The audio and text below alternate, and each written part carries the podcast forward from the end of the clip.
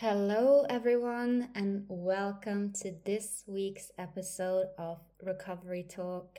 This week, I am joined by the wonderful Dr. Miriam Sanchez. So, we are going to have a conversation about eating disorder treatment and also working with eating disorders as someone who has personal recovery experience. We're going to talk a bit about what the system gets right and also what the system gets wrong. And overall, just have a very interesting conversation about eating disorders and recovery that hopefully will give you guys some hope and insight. Okay, so I am here with Dr. Miriam Sanchez. Hi, Miriam. Hi, Amalie. So nice to see you and so nice for you to be joining me here today.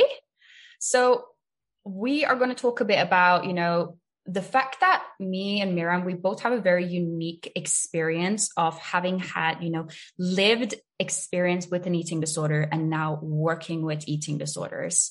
So I think the first thing that I wanted to kind of ask you is how do you use your lived experience when you are working with clients is that something that you're using and or is it something that you're more mindful of maybe not bringing up mm-hmm, mm-hmm.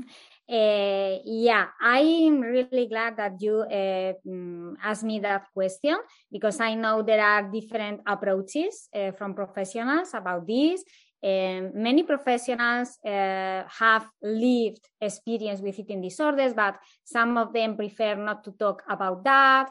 Uh, but others, like me, and uh, I was, uh, you know, trained in the Carolyn Costin Institute. So Carolyn Costin specifically trained us about how to use our lived and personal experience living with an eating disorder and being recovered with from an eating disorder to help better our clients. So, from my perspective, I uh, do use my personal experience, but I am very mindful about that. So, for example, I don't use or I don't go into the details of my eating disorders. Um, I definitely use my, uh, you know, my strategies, how I uh, um, cope with uh, recovery? Uh, how was the my motivation? Uh, what techniques um, did you know help me more in my recovery process? Okay, and that kind of thing help my clients a lot also uh, with empathy and compassion because uh, of course it's not necessary for professionals to haven't lived, you know, with an eating disorder to help their clients. But of course, if you have lived with an eating disorder, you can connect better, more deeply with your clients if you use that experience very mindfully. So uh, definitely that connection, that emotional connection, that empathy, um, you know, make like more easy to create the um, the therapeutic alliance you know like the connection with my clients definitely. Yeah I, I noticed that with clients that you know there will be a sense of you know they will trust me because i've been through it. But it's always that balance between you know using your lived experience without making it about yourself right? Yeah. That's yeah. constantly the balance. But yeah I, I think it's I think it's an interesting one. I think that lived experience, when utilized in a productive way, can be so, so helpful and really like strengthen that therapeutic alliance, right? Mm-hmm, mm-hmm. Mm-hmm. Yeah, abso- absolutely. I think that um, we have to combine live experience with a lot of reflection, a lot of study, a lot of abilities and skills like uh, you and me that uh, we work as uh, recovery coaches no? Uh, but uh, definitely life experience have uh, have a lot of um, you know to help to our clients. Mm-hmm. i think this is an interesting because i talk with a lot of people with eating disorders that want to work on helping others right? And very often they say i want to recover so i can help others with eating disorders. And i very often think like that is of course very good. That's a great, very like noble thing to want. But I always tell people also make sure that you put on your own safety mask before mm-hmm. helping others because I'm just thinking for myself, if I had gone into the work I'm doing now when I was just fresh out of recovery, that would have been very, very triggering to me, right? Absolutely, absolutely. And I, I understand that, okay, it was the same for me. I understand that if you have uh, recovered from an eating disorder, you have that motivation. Okay, I want to help people, you know, to have a good life, uh, to recover from this illness.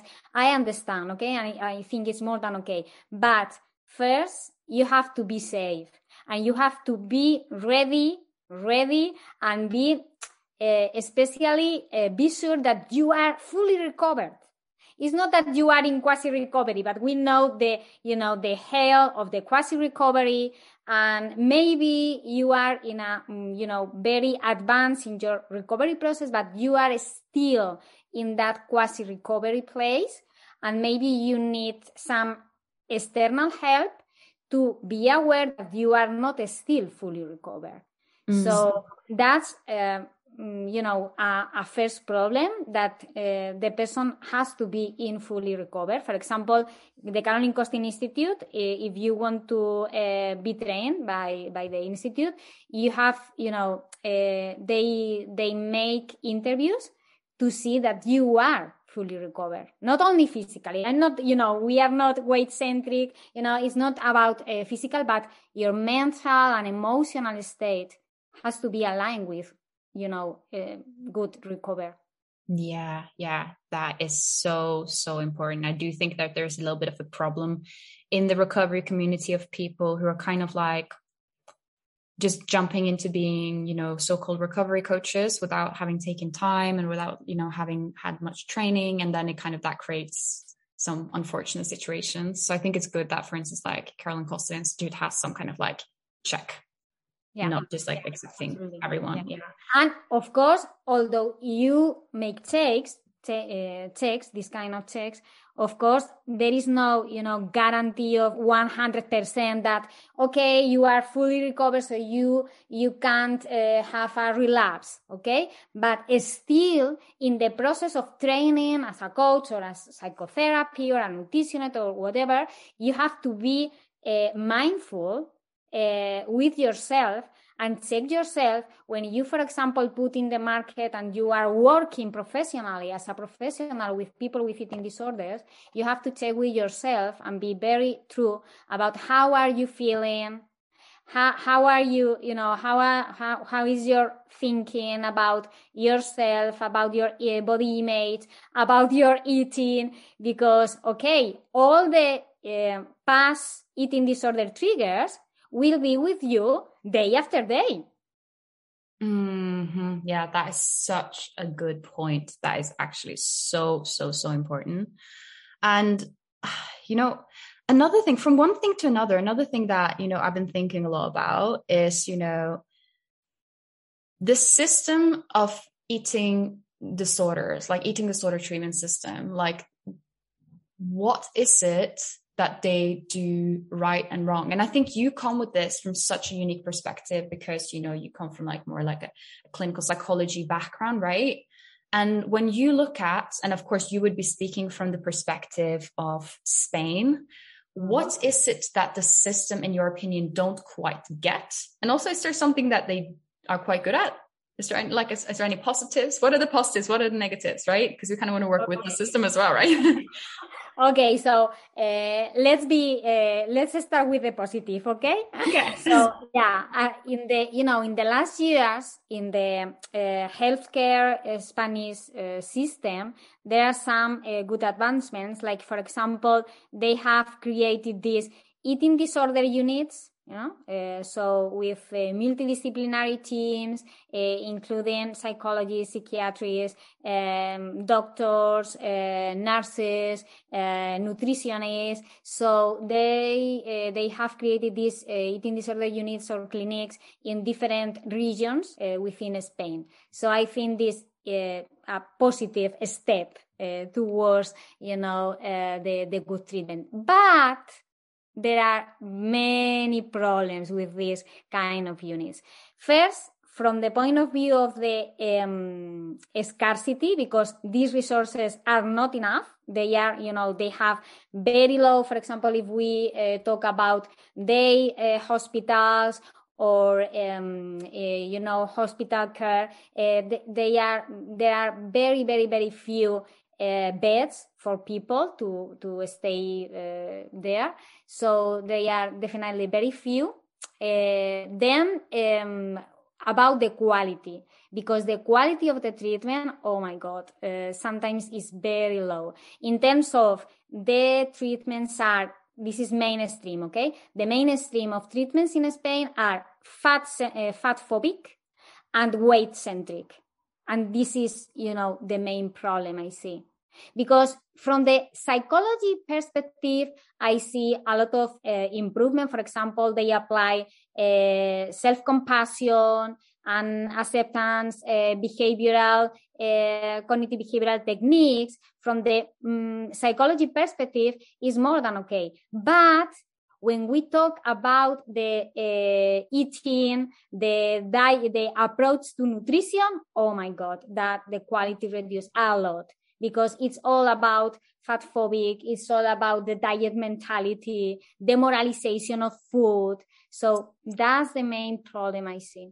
Yeah. And I think that's so tricky because I mean, you can do all of the, you can have all the self compassion and CBT you want, but if you're being told essentially by a treatment team, oh, let's focus on eating quote unquote healthy, don't eat too much mm-hmm. of that. Like that when you have an eating disorder is just so detrimental and that's something i hear a lot from people who've gone through you know traditional system although you know it's been helpful in the way that it's maybe have even saved their lives when they've been at a point where they needed medical intervention or it's just been you know having one way or another help them but then it comes to a point where the medical like for instance their dietitian will be like oh yeah it's fine if you you know you don't eat cake right? Because it's like yep whatever. And then they kind of feel like they stay stuck in quasi recovery because they essentially, the treatment, I feel like mainstream eating disorder treatment is kind of it's about keeping people out of hospital and keeping people you know medically stable rather than making people 100% free. And i guess this is more where me and you come into the picture. Like i will dig in with my clients to find like what is it that you're avoiding? What is it that you fear? And then we go do that right and mm-hmm. I think this is something that, I mean, hopefully it's becoming more of it. At least in Norway, they do that a bit. Uh, but it's something I think is overall quite missing, like focusing on challenging fears and rewiring fears, not just, you know, weight and weight restoration. Of course, that's important. It's so, so important. But you also need to focus on rewiring fears, right? Don't you think? Uh, absolutely. Uh, I work uh, with an approach that uh, we we not only focus on uh, nutritional rehabilitation, including in some cases, you know, the weight restoration, but also the neural rewiring. Because, okay, you can gain the weight you need uh, to, to, to your set point range uh, if you eat like veggies and fruits and fish and egg, but if you still keep, uh, you know, with a lot of full, uh, fit food, foods, and you are not able to uh, eat whatever you want whenever you want, then you have a problem because you know you still have a lot of fears around food, and you still uh, fear that if you eat uh, in some um, ways, you will gain weight. So that's you know the core fear in eating disorders. Mm-hmm. Yeah, that is so, so important. And I think that's so important, you know, the whole thing with like rewiring the brain and just because it's like with eating disorder, the brain will just connect certain foods with fear and certain foods with certain actions. Like if I eat this, something bad will happen, right? And so much of what I'm doing with my clients is like they go out and they eat a fear food and then they realize the world actually didn't end. And when they do that, they do it once, maybe they can't feel it right after. I mean, they might get like a boost of confidence, but then when you keep repeating that, you keep repeating and challenging your fears. It's the same. I always use the metaphor. I feel like I use this metaphor so many times, especially on podcasts, but it's like when someone is scared of dogs, you actually do need to go to the dog park, gradually expose yourself to it. You can't just sit at home reading about dogs. You need to actually go out there and do it, right? And I think that's so, so important. Like the rewiring part of recovery is just so, so, so important. Mm-hmm. Yeah, absolutely. Exposure, exposure therapy is you know the way to go to uh, overcome this kind of phobia about eating a food. But the main problem is that you know Amalie that it's not only that in the society we have a lot of uh, fear mongering about food and eating and orthorexic tendencies but you know the irony for me is that in treatment centers the most fat phobic and fear mongering about food and orthorexic is in the in the professional uh, in the professionals. yes. because, most of, because yes. some of them I don't want to generalize, okay, but many nutritionists that I know and the advice they they give to people with eating disorders uh, are you know um, in, ingrained in orthorexic tendencies in diet culture so it's impossible to recover from a restrictive eating disorder or an eating disorder with more restriction. Restriction leads to restriction, so it's impossible, you know. That is so true. And I think this is what is so frustrating because I always tell people with eating disorders, of course, you need to seek help. You need to, you know, get a dietitian, but then it's also part of me knows that there are some people who are going to do that and then have a dietitian that themselves is invested in diet culture. And I think this is what I tell people over and over that diet culture and fat phobia is so ingrained in our society. And it's unfortunately also ingrained in the medical system. Again, it doesn't mean everyone because there are a lot of amazing dietitians who have really, really healthy views on, you know, food, body, etc., etc., and amazing people. But unfortunately, it's a little bit one too many where I will hear from people who've gone to a dietitian and been told not to eat this and that and just gotten their eating disorder reinforced. So I think this is just unfortunate. Like it's not only that certain practitioners can be ineffective, but it's certain certain cases they can almost make it worse, right? And that is just something that for me is just I don't know what would the solution to this be. I'm thinking training, but are, is it maybe the training itself is not covering this? Like what is going on? Because I I heard that in in the UK a GP gets uh, less than two, the average GP get less than two hours training on eating disorders, and a, a, lot of them get zero hours. Like, what do you think would be the solution? Training? What, what, what are your thoughts? You know, what, what can the system, what, what, what needs to change here? Yeah, yeah, yeah. Um, I think uh, there are, of course, the solution is not easy, okay, and it's not quick. But of course, in the training, uh, is essential because it's not about only um, the doctors, it's about the uh, nutritionists, uh, dietitians, the psychologists. Okay, they receive a fat phobic, weight centric, and diet uh, mentality um, training. So doctors, especially for example, endocrinology, some specialties no, within the medicine, is basically weight centric. So that's the, the, the first problem. In the training of these people, they are developing their mindsets.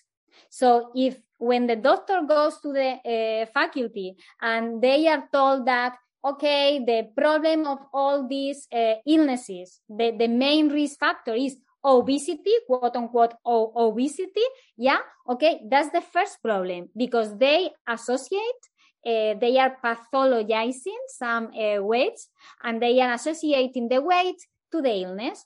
So gaining weight or having some weight is bad.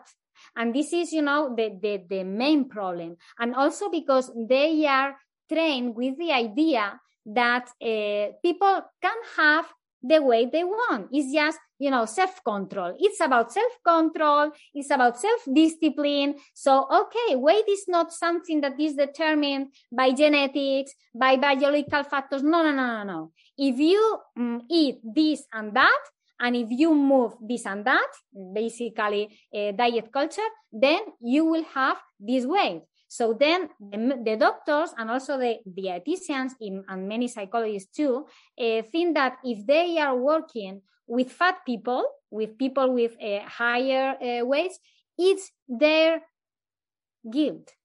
It's not mm-hmm. about you know their biology. It's not it's not a, a pathology. So I think this is a big problem.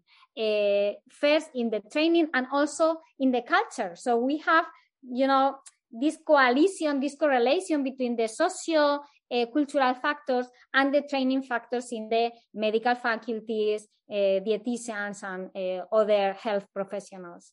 Mm-hmm. Yes, yes, yes. That is so, so, so spot on. There is this like myth that our body is like something we can just kind of like mold ourselves and it's something like it's literally just energy in energy out and then you decide your own body but that's not really how our bodies work. We could all eat the exact same and we would still have different bodies right? And this is just such a key like like because this, this is the thing i often like think about like you can't have a treatment a treatment professional that fears the same thing as the eating disorder, right? If you have that, then I mean, what you're going to do? It's like going to uh, treatment for a dog phobia to someone who's terrified of dogs who keep talking about, oh, be careful with dogs though, they might bite you, right? It's like, it's, you're not going to get better, right? So I think it's so, so important what you say that it's just like, and I, I, hate that, that there's no simple solution. It'd be very easy to just point fingers and be like this, that, this, that. That's how we solve it, right? But that this is actually like a systemic issue. This is like a wider societal issue. It's the training, but it's also like the beliefs of the culture. Like, and I think that is just, it feels sometimes overwhelming when you look at it. You feel a bit powerless. I don't know. Do you feel that I sometimes just look up and I'm just like, there's so much to, there's yeah, so much yeah, here, right? Yeah yeah yeah. I feel the same. Sometimes you know because um, i i uh, align myself with uh, health at every size fat acceptance uh, movements body neutrality this kind of uh, movements that i uh, i appreciate a lot. But i always say that thanks that i am able to uh, read in english speak in english i am learning about those approaches. Because in spanish in Spanish, you know, in Spain, in Latin America, it's even worse. Um, you don't have training in these new uh, frameworks, in these in these new paradigms of weight inclusive, uh, health at every size. Uh, so this is a problem because first many healthcare professionals don't know about these new paradigms. Is okay not new because you know uh, there are a lot of research and many years of fat acceptance movement and these kind of things but um, first is ignorance and then some of them, some professionals know about the existence of these uh, new paradigms, but they are very resistant, you know, of change their mindset, open their uh, view and of course we know they um, fear to lose the privilege they have imagine that you go to a um, clinic uh, that uh, do these surgeries to reduce uh, weight and mm, from one day to another they close the business so they don't do money you know they mm. don't do money because they are uh, they are selling weight loss. Mm. When we know, when we know that that's not an intervention uh, based on health, they they are no evidence to support that uh, weight loss interventions. Mm-hmm.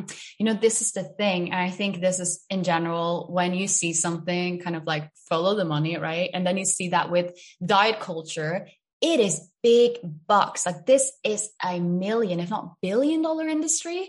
Making people feel like their bodies are wrong is big money. It is big, big money. And the thing with diet culture is that it creates repeat customers because we know, me and you know, that dieting doesn't work. We know that 95% of dieters will regain weight, often with more back. And that is a genius from a marketing perspective. That's genius because it creates repeat customers, right? Because you go on a diet and because of anything else that had a 95% failure rate like imagine if there was a medicine with a 95% failure rate you'd be like this medicine don't work. But because diet culture becomes tied in with moral it's this belief that if you didn't succeed with something with a 95% failure rate it is a failure on your part. And you just need to try harder and try again. So you try again and you try again and you try again and it, you have a repeat customer there. So like I hate it from an ethical point of view, but from a marketing and just consumer point of view, it is genius, right? But it is, it is just, it's just, yeah, it's just when you look at it, it's like, wow, this is a scam, right? And I think a lot of people who work with eating disorders or just have, have had an eating disorder just have that moment of realizing this is all a big scam. Like this diet culture is a scam, right? Absolutely absolutely. I always say that you know it's it's so difficult and challenging and for this all my compassion for people now in recovery from eating disorder because more than ever it's so difficult to recover from the eating disorder because we know that eating disorders have existed always. It's not something new. It's not you know a consequence of diet culture. No. Another thing is that diet culture is a factor that you know challenge the recovery process make the recovery more uh, difficult or it's a um, you know a, a, factor a risk factor to develop an eating disorder. But anorexia and all the eating disorders have existed um, you know yes, for yes, ages. It's not yes. something new. But of course the rates of eating disorders have increased because of, of this uh, sociocultural uh, environment we live in. Of course, is is for that. You know? Exactly. So, so it, it's really difficult. But you know, the the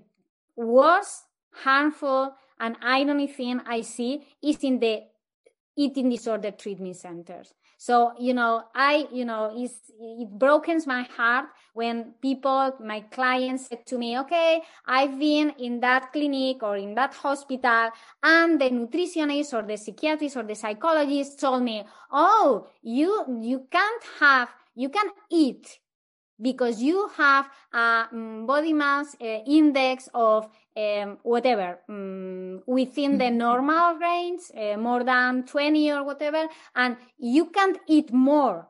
So if you have more hunger, you can't eat more calories because uh, you have to eat the calories we put on your meal plan Oh my God. Oh my God. Yes. This is the thing. Like, and this is so treatment centers will very often, they will set a specific BMI as, you know, like a minimum. But of course, what very often goes wrong here is that it will get assumed that this is a maximum.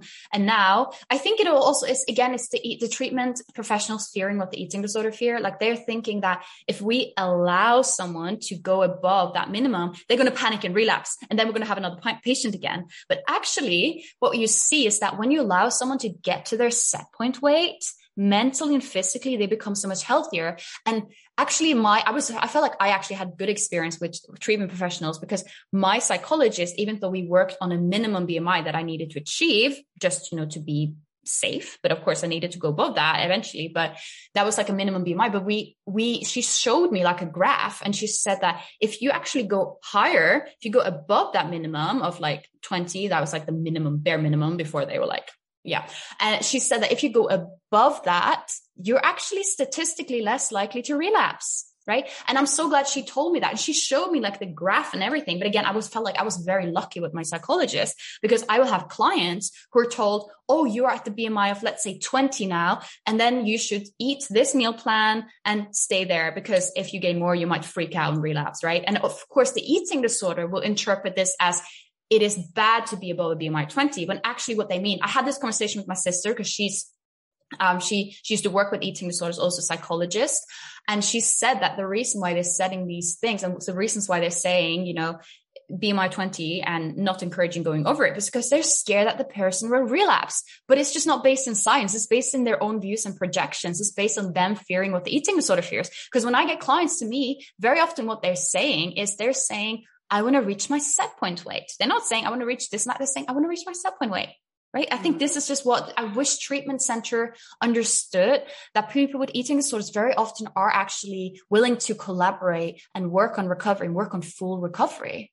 Mm-hmm, absolutely. And that's another problem because you know that uh, many professionals don't believe in full recovery. So that's yes. another problem. Yes. Another big problem because many doctors and psychologists, I talk about uh, with, with them a lot about this, uh, and they say to me, okay, this is like a chronic illness. You just have to, you know, get used to that, to the symptoms. You just control not to eat very, very, very low, but it's not so bad. Oh my yes, God. Yes, yes, yes. You know, I have had several clients that have come to me and said, I have been told, I was told that this is something I'm never going to get rid of. This is something that's going to be there forever. And don't get me wrong, there are people who have an eating disorder for the rest of their lives, but not even saying that it's not possible. Like imagine if people said that to, for instance, like drug addiction or alcoholism like you, you're never you're going to drink for the rest of your life right? Like that's that's just not true. Like recovery is possible. Like recovery is absolutely possible. But imagine the eat the fuel for the eating disorder if you have been told by your treatment professionals that recovery is not possible. And this is chronic. It's essentially inviting the eating disorder to stay right? It's telling the eating disorder make it make it your home here because you're here to stay when actually it's just an annoying guest that you want to kick out right yeah, absolutely. And that creates a negative self uh, fulfilling prophecy, you know, yes. that limiting beliefs that, okay, if the doctor told me that I can't recover, why is the, you know, the effort for? Because you, we know that first um, the recovery feels worse until it feels better.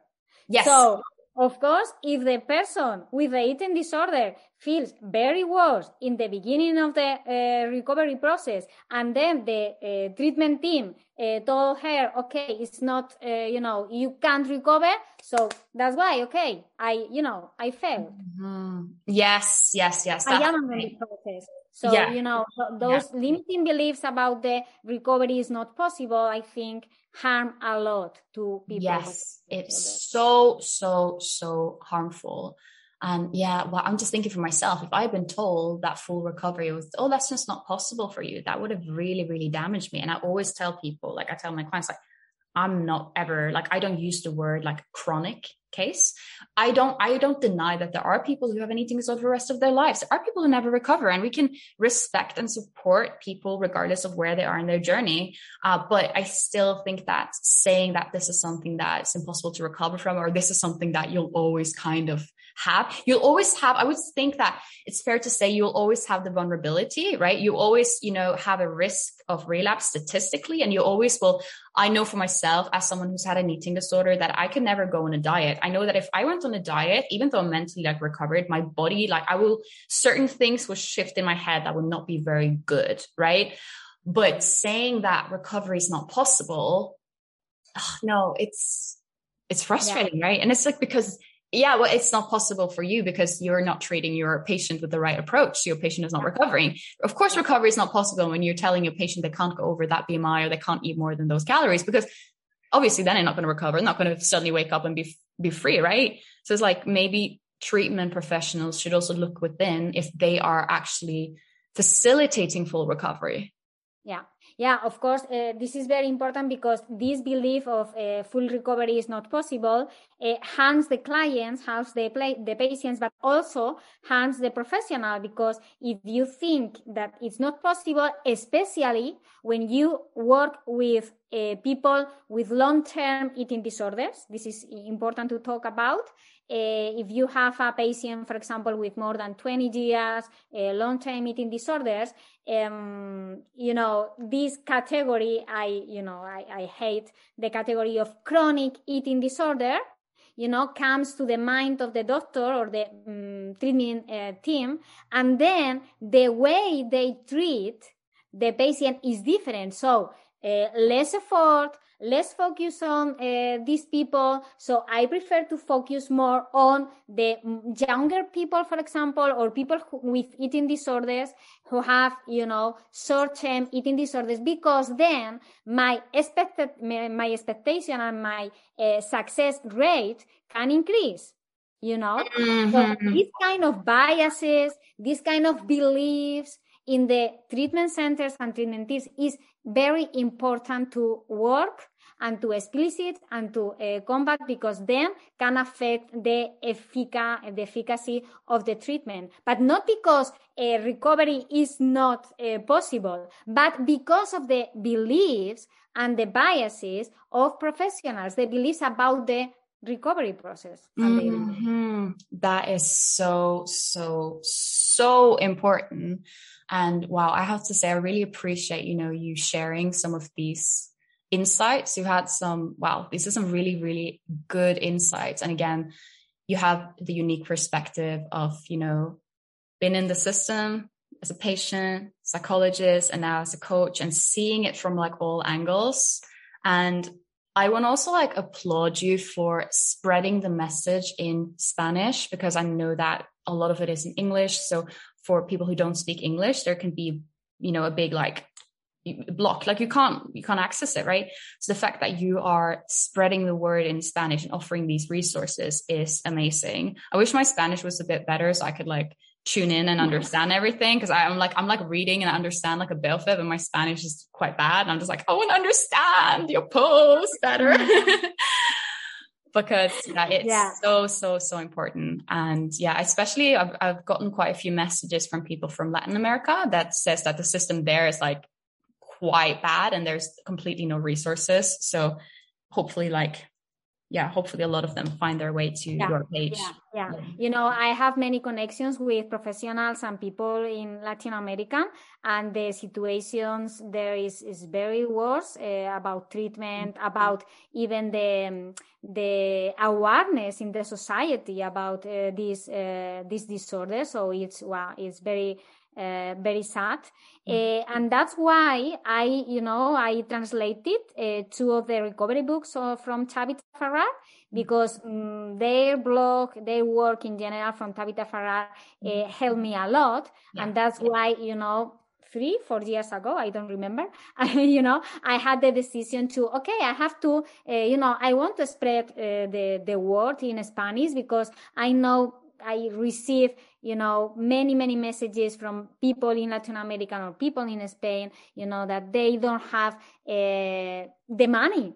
You know, they don't have money or they don't have access to good uh, treatment centers, and at least they have the uh, knowledge in the book. So, you know, this is a topic for another uh, podcast but uh, you know this uh, question is possible the recovery without treatment you mm-hmm. know without receiving professional mm-hmm. support that's you know a topic for another podcast but of course i think that the most important thing in the in the recovery is the person is mm-hmm. the you know the implication the commitment the, de- the determination of the uh, people with the eating disorder that uh, they will do whatever they need until they are fully recovered. So mm-hmm. this is the mm-hmm. most important thing because I know many people who have access to the best, the best quote unquote, the best treatment centers, the best quote unquote um, uh, professionals, but still, if they are not committed mm-hmm. to do whatever they have to do, uh, not only with the eating and food stuff, but also with other areas, you know, the rewiring and the, um, you know, some. Um, more deep work uh, they have to do emotionally speaking uh, okay, you still will live with an eating disorder. Mm-hmm. So it's not only about the quality of the treatment, it's especially about the commitment of the person living with an eating disorder. Wow, that is very, very powerful and very true. And also that's an interesting conversation. I think I need to like invite you on again. so I feel like mm-hmm. that is such an interesting one, but this episode is getting long. So I guess we, that will be for another future potential episode. Um, yeah, so I want to really, really thank you for coming on. And it's been so lovely to hear your perspective. And I think my audience really enjoys it as well. It's, so yeah, I want to really thank you for your time thank you for having me to your podcast. I'm you know very happy.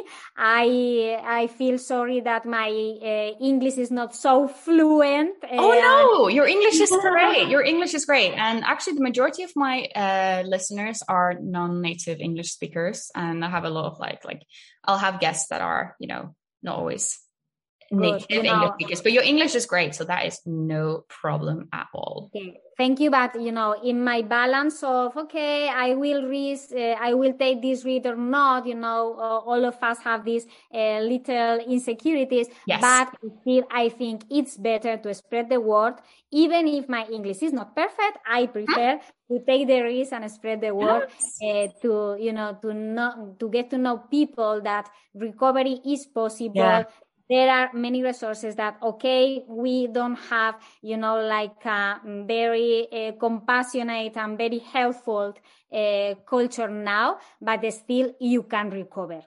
Although we live in this fat phobic diet culture mm-hmm. you still can recover. Yes exactly. So essentially fear, feel the fear and do it anyways, whether that is, you know, going on a podcast when English is not your first language or jumping into recovery. Feel the fear yeah. and do it anyway. Okay. That's my favorite mantra. yes, mine as well. Thank you so much, Miriam. I hope you enjoyed this conversation and you can follow Miriam on Instagram at miriamsanchez.tca coach or at recovered to be on Instagram.